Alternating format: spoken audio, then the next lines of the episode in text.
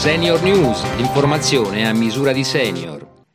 Ben trovati dalla redazione di Senior News al nostro approfondimento settimanale. Lo scorso 2 ottobre si è celebrata la festa dei nonni. Anche quest'anno Senior Italia Federanziani ha organizzato in Piazza del Popolo a Roma il consueto girotondo dei nonni. Centinaia di anziani si sono ritrovati in piazza per celebrare la ricorrenza e per lanciare un messaggio al Paese sull'importanza della solidarietà tra generazioni e sulla centralità del ruolo dei nonni nella società, come ci spiega Roberto Messina, presidente di Senior Italia Federanziani. I nonni sono la saggezza, sono librerie di scienza, di consigli che vanno dalla cultura, che vanno ai rapporti eh, intimi con i nipoti, che sono importanti perché i figli lavorano e se non ci fossero i nonni che li accudissero attraverso il loro impegno portandoli a scuola, nelle attività fisiche, quando hanno le malattie santematiche, ma soprattutto i nonni sono anche il pilastro economico della famiglia per tutti quei figli che oggi sono disoccupati, cassa integrati.